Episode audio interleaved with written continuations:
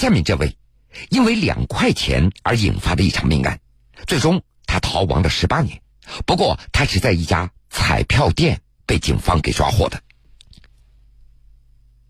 时间回到十八年前，一九九九年九月二十二号零点三十分，四川威远县盐陵镇东大桥的夜市上依旧有着不少正在吃宵夜的一些居民。那个时候烧烤摊的摊主王武正在招呼着摊位上的客人，而就在这个时候，附近一家副食店的老板杨帆又来到这个烧烤摊。就在前几天，杨帆带着孩子到烧烤摊来吃东西，因为两块钱的零钱和王武发生了争执。没想到两人再次见面又发生争执，这口角是越演越烈。王武的朋友唐丽上前来帮忙，并且和杨帆扭打在一起。就在双方扭打不分上下的时候，王武拿出随身所携带的一把刀，一刀捅进了杨帆的身体。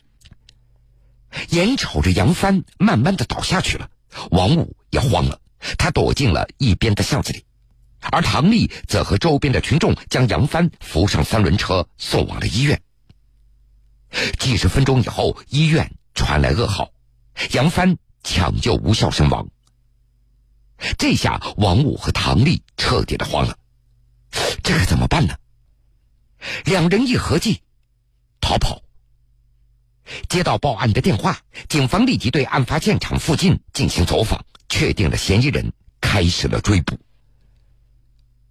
王武和唐丽两人虽然一时躲避了警方的追捕，可是在之后十几年的时间里，两人漂泊在外，而且只要一听到风吹草动，他们就立即逃向下一个地方。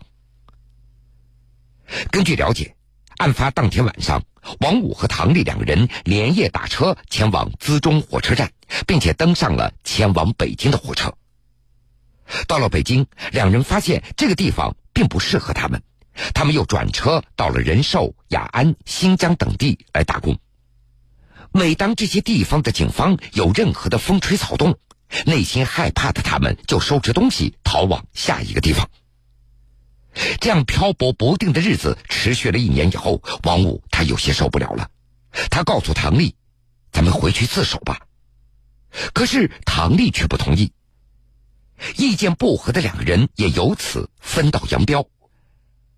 两人在分手以后，王武他先后在四川自贡、广州、成都等地辗转着。当他来到自贡富顺县的时候，认识了两任女朋友，并且在后一位女朋友所开的一家彩票店工作了。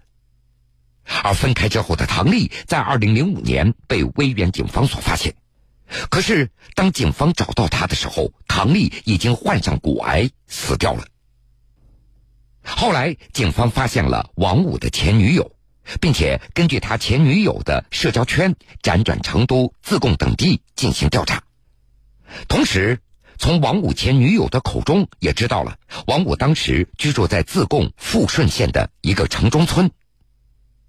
威远县公安局刑侦大队联系了自贡警方，得知王武在一家彩票店工作。为了不打草惊蛇，警方在这家彩票店的外面蹲守了三天，才等到王武的出现。当时民警还差点以为是不是走漏了风声。去年十二月十一号，四川威远民警走进自贡富顺县的这家彩票店。我们是威远县公安局刑侦大队的，你知不知道我们找你有什么事儿吗？王武，我们现在要抓捕你。当民警自报家门以后，正在彩票店彩票机上打号的王武一下子愣住了。过了一会儿，他的嘴巴里缓缓地吐出几个字：我晓得了，我在东大桥杀人的事情，你们放心，我不会跑的。说完，他低下头，默默地看着自己被铐上了手铐。王武知道自己十八年的潜逃之路到终点了。一月十六号，四川嫩江威远县检察院以涉嫌故意伤害罪批准逮捕王武。一月十七号，这个潜逃十八年的犯罪嫌疑人被嫩江威远警方抓获归案。风云苏醒，漫卷东西，世事在胸，新闻故事精彩继续。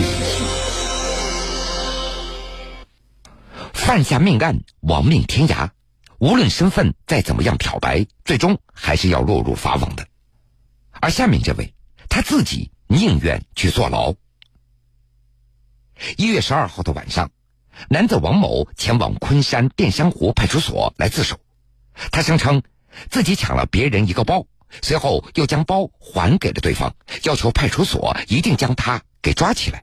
我故意到他们车上拿了个包过来放到我身上，让你们发现以后我跪地求饶，你们千万要报警，因为我要承受刑事责任。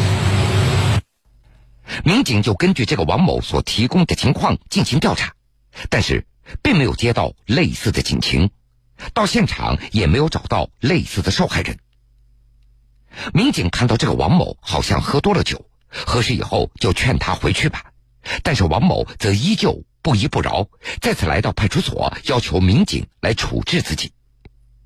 昆山市公安局淀山湖派出所民警魏新瑞，出完这个警回来之后，他他又回来了，呃，然后呢，我看他这个是开车过来，我就问他是怎么过来的，他说他开车过来的。